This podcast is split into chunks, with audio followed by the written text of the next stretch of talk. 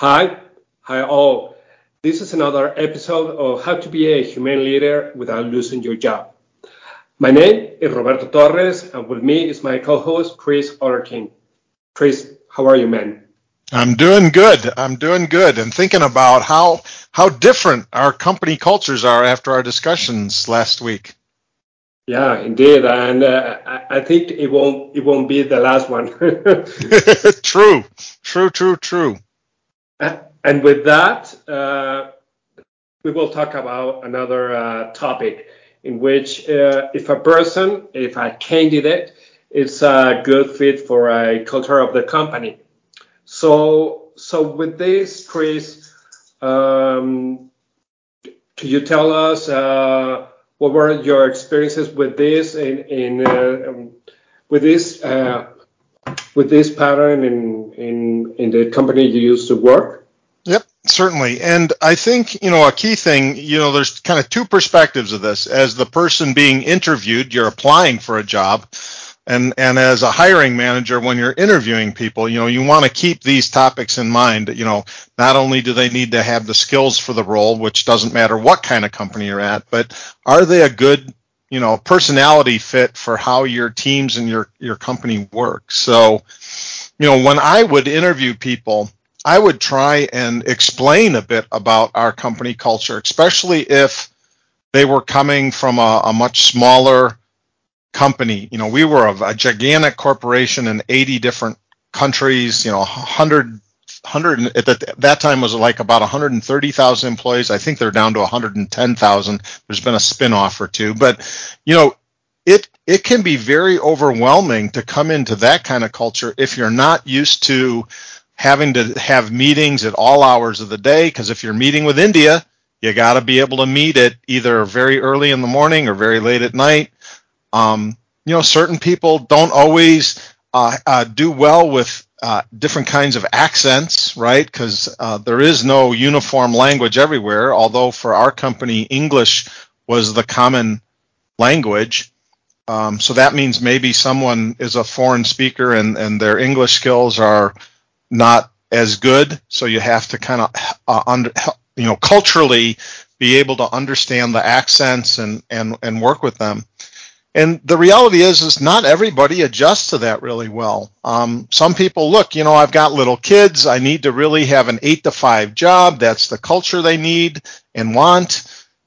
Well, you know, working in an international company where by job definition alone, you're going to be working across many, many time zones might, you know, it just might not be a good fit for you. So I always try to start talking about what are some of those cultural differences of where that you know interviewee person you know what were they used to versus how is it different in a you know a huge multinational um, company?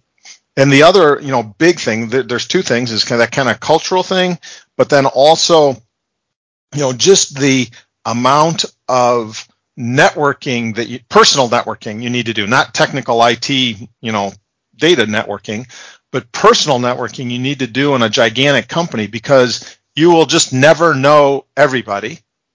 But to find out who you need to know and get your job done can mean a lot of networking and going down different uh, paths to meet different people. Because, you know, in a small company, if it's only 500 people, you may know all 500 people in the company. In a company that of 130,000 people, you're not even going to know 1% of the people. But to get your job done, you may have to really network to find the right people that you need to know to get the job done. It can be quite the challenge for some people who aren't used to, I guess, reaching out extremely proactively to build out their personal network. Okay, okay. And um, let, let me tell you that uh, it's, um, well, it's something very good that, that you did that with, with the candidates let me tell you uh, what we did at, at startups. The thing uh, between a, a um, first of all, a small company, for example, here in Mexico, is not related to 500 employees. A small company is uh, below 20 employees. Okay, a medium company could have maybe 500 employees. So when you talk about the uh, number, it, it's it kind of differs from um, the ones that we have in, in Mexico, and I think it will be the same in in, other Latin countries. But going with a startup company, the thing is, it, it is almost as as you say between a, a um, eight to five or nine to six. In a startup company, we require me, most of the time uh, of you. So you have uh, maybe uh, less uh, free time. Maybe we will require from you to, I don't know, uh, do um, um, do something to the uh, cloud infrastructure, maybe at 6 a.m because our operations maybe start at seven or eight, so we require to do something at a different time than the usual one.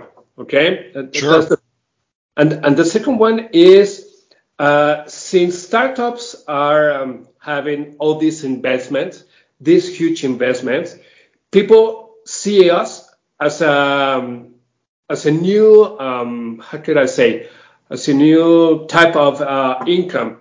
If I, I don't know, if I receive uh, a certain amount of uh, money uh, on a salary basis, maybe at a startup, at a startup, I will earn 40 or 30 or 50 percent more than I received. So people go to to a startup and say, "Hey, I want to work there," but people doesn't know what to expect because there will be a lot of pressure.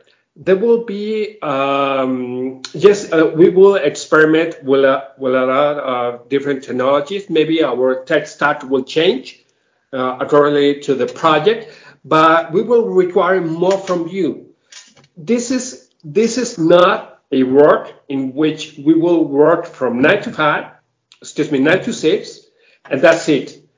We, if we require something from you uh, after 6 you will have to to stay. And most people doesn't know what to do. And and one thing also that i had to mention is since a startup requires uh, really good engineers most of them they will only tell you only the um, finance layer of the work but won't tell you more and people will be disappointed when they begin discovering the true nature of a startup.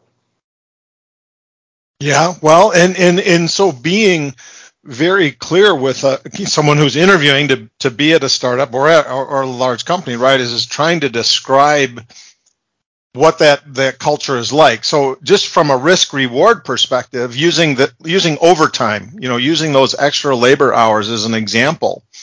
You know, in a startup, it's might be possible that they are going to get stock options and things like that where their compensation for all that extra overtime might uh, be a big financial windfall if the company does really really great in a super large company Um, you're doing that overtime to just stay employed i mean you may have a, bonus program but it's usually a fixed amount 5% 10% 15% of your salary. And if you perform okay, well, then you get 20%. If you perform poorly, you get 0%. And if you really just did great, you might get 25% bonus. So it's not like you're not going to get a huge windfall in a, a huge corporation for that overtime. They're just going to expect you to do some overtime. It's just part of your job. But probably most of the time, most employees think it's just a nine to five job. Come in, do my work, there'll be work tomorrow, so I'm I'm going home now because you know it's time to go home. Okay, uh, and and and um, yeah, indeed, we we will have stock options. We will have uh, I don't know maybe some perks at the office. Maybe we will work. We will be working 100% remote. Yes, we will have that. And um, what I did when I was interviewing for engineers, I did the first uh, interview, and then if I saw that this person had the hard skills and had at least a foundation of soft skills, um, I've moved on this uh, candidate to further uh, interviews. And the last one, the last one of the interviews, with, I think it was like five or that the fifth, excuse me, interview, we will, will be talking with the founders. And if the founders saw a match of the culture of a startup with uh, with this guy or with this lady, uh, they will approve. But if they saw that they didn't have the the candidates didn't have the culture, but they had hard skills, most of the founders will say yes, will approve um, this candidate to be working uh, with us, and we will give him or her an offer. And that is a problem because that doesn't make us a humane leader. That makes us um, or the founders uh, have made them a, a wrong decision about hiring this kind of people because in the end they might be uh, given the proper work, uh, the, uh, the proper results, you know, the performance, but won't be a, a, true fit for the culture of the company. And that is a problem that many founders of startups have today. Yeah, it, it, it does happen in large corporations too, where because typically in you know in my experience in the big huge company no single person has the deciding vote. Even the most senior vice president and director. It usually comes down to okay, you know, five different people interviewed the candidate. If four of five say yes, they they may still hire that person, but if the personality fit, the culture doesn't fit correctly, you end up having to be an inhumane leader later because they'll end up not performing very well. Either a because you know they they culturally just don't fit well. They're they're not operating with the global team very well. So their performance suffers. So then you got to put them on a perfume performance improvement plan. If that doesn't work out you know you'll ultimately have to fire them and not because they're a bad contributor in general but unfortunately for your company they're not you know able to contribute as well because again just using as an example maybe culturally they don't fit well internationally or maybe because of their home situation they can only work 9 to 5 and so they're not joining the very very early morning or very late evening conference calls with the other team members so they so unfortunately you know that was a bad cultural fit now you got to be inhumane because i always always hated having to fire somebody or lay them off. You know, they're good human beings, but just a bad fit for the for the company. Yeah, and then and the problem is, uh, besides what what you told me, is that it backfires that uh, it backfires you that decision because that candidate that employee, uh, so to be an employee, could say, okay, this doesn't work for me and I will and I will resign. I had a, an employee that lasted only one week because he he he thought that he could work uh, I don't know a, a, certain amount of hours and he will do something else. But he wasn't ready to do uh, um, calls of, of, technical support because of the applications that we created, and uh, that he wasn't going to to be as in as many meetings as as we had and everything. And he quit it and he told me uh, roberto today is my last day of work. I, I will quit. Hey but, but why? And when we saw the the interview uh, process and everything there was a uh, someone who said this guy might not be a good cultural fit for our company, but he has awesome hard skills. If we can manage to train him in our culture, he might be good, but there's a lack of that. And it backfired us because this, la- this guy spent only one week. Yes, we spent a lot of time and uh, we have so many investments in this kind of people, well, many money, but in the end, we had this kind of problems. And from that, I remember well, we changed our hiring process to not let this happen again. Yeah, it, it, it, it can be painful for everybody because especially if you had a second choice, let's say, that perhaps wasn't quite as strong technically, but now they've gone and gotten a job someplace else already because you told them, nope, we, we hired somebody, right? He worked for you for a week. Well, now that other person's gone and gotten a job and now you got to start all over again. And in, in a huge corporation to get approval to hire again, even though the person only worked for a week. So let's, and generally in large corporation, uh, that would be pretty rare. I, I, don't recall that ever happening quite that fast, but certainly within the first month or two, someone voluntarily quitting, right? They decide, hey, I just hate this, and they and they quit. You have to go through a lot of paperwork in a huge corporation to get approval to hire.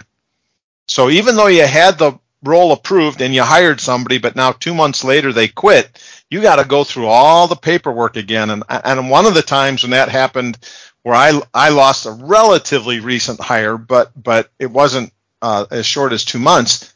It took me like another four or five months to get approval to even start the hiring process again. So, you know, that's one of those kind of cultural uh, differences in huge corporations, right, is the bureaucracy of a gigantic corporation.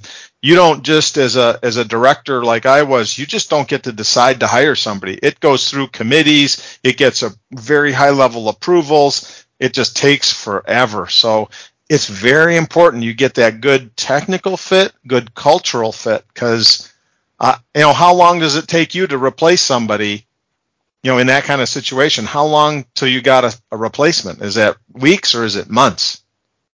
Yeah, indeed. And the problem with the startup is is that the engineers uh, jump from a company to another company in, in, a matter of weeks. When someone posts, some, I don't know, a job offer, it will feel uh, in, a, in a startup, it will feel between two or three weeks because the decision has to be less than a week. From what I told uh, the engineers, uh, the candidates, I will say, okay, this is the first interview. There will be five, uh, there will be another four interviews. And in 10 days, in 10 natural days, I will give you an answer. I will give you an offer. So, for example, let's say that I uh, did a, an interview with the candidate on Monday. So the Thursday of the next week, I will give him an offer. And that would give relief to many because with that, we could be uh, so, um, our performance in, higher, uh, in the high process would be uh, a lot faster. And people will know that because uh, with your example, the second candidate, if, if they saw, okay, I wasn't a match and everything, they, they will go with a, another company. And if you find out that the first employee resigned, I don't know, a week later or two weeks or something like that, and you go to the second candidate, you will feel that uh, this candidate will tell you, sorry, I went to another company. So yes, we don't, as startups, we don't have committees. We don't have a, um, a robust decision approval, but at least we have something rapid in order to gain the best uh, engineers uh, possible.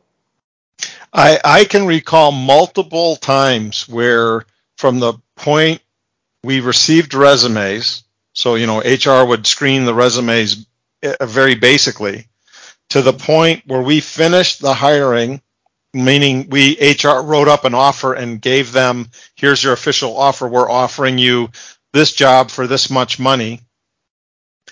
I'll bet you the fastest time I ever remember that whole process taking, fastest, was probably two months. Wow. Fastest. And I knew some that took over four months or five months to, from the time the job was posted till we actually hired someone for the role easily could go five months, sometimes longer because of the bureaucracy. Wow, that's a lot of time stalling.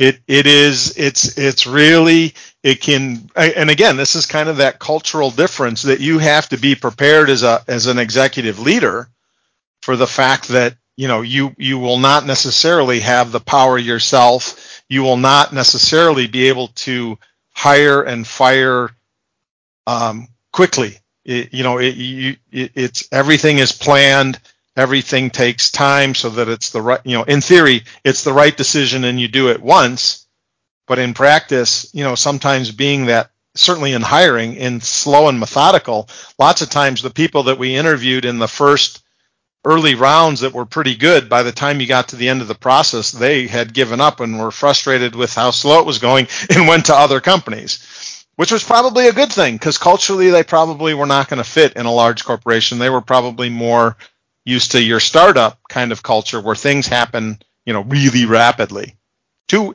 two weeks from the start of hiring to actually making an offer in, in a large company i think that would be a miracle Yeah, and, and the thing is, uh, uh, candidates have different situations, different work situations. Some of them might have a job, they might have an income, and some of them might be um, unemployed. And the thing is, they want to be at the uh, company who, the first company, maybe, maybe. And I'm not saying that there is, it has to be a mandate, but uh, uh, the first company who says, I will hire you, this is the offer. Do you agree? And if it matches with the amount of money they require, they need, or they want, they will say yes. Um, that's why we, uh, in, in, startups, we do that.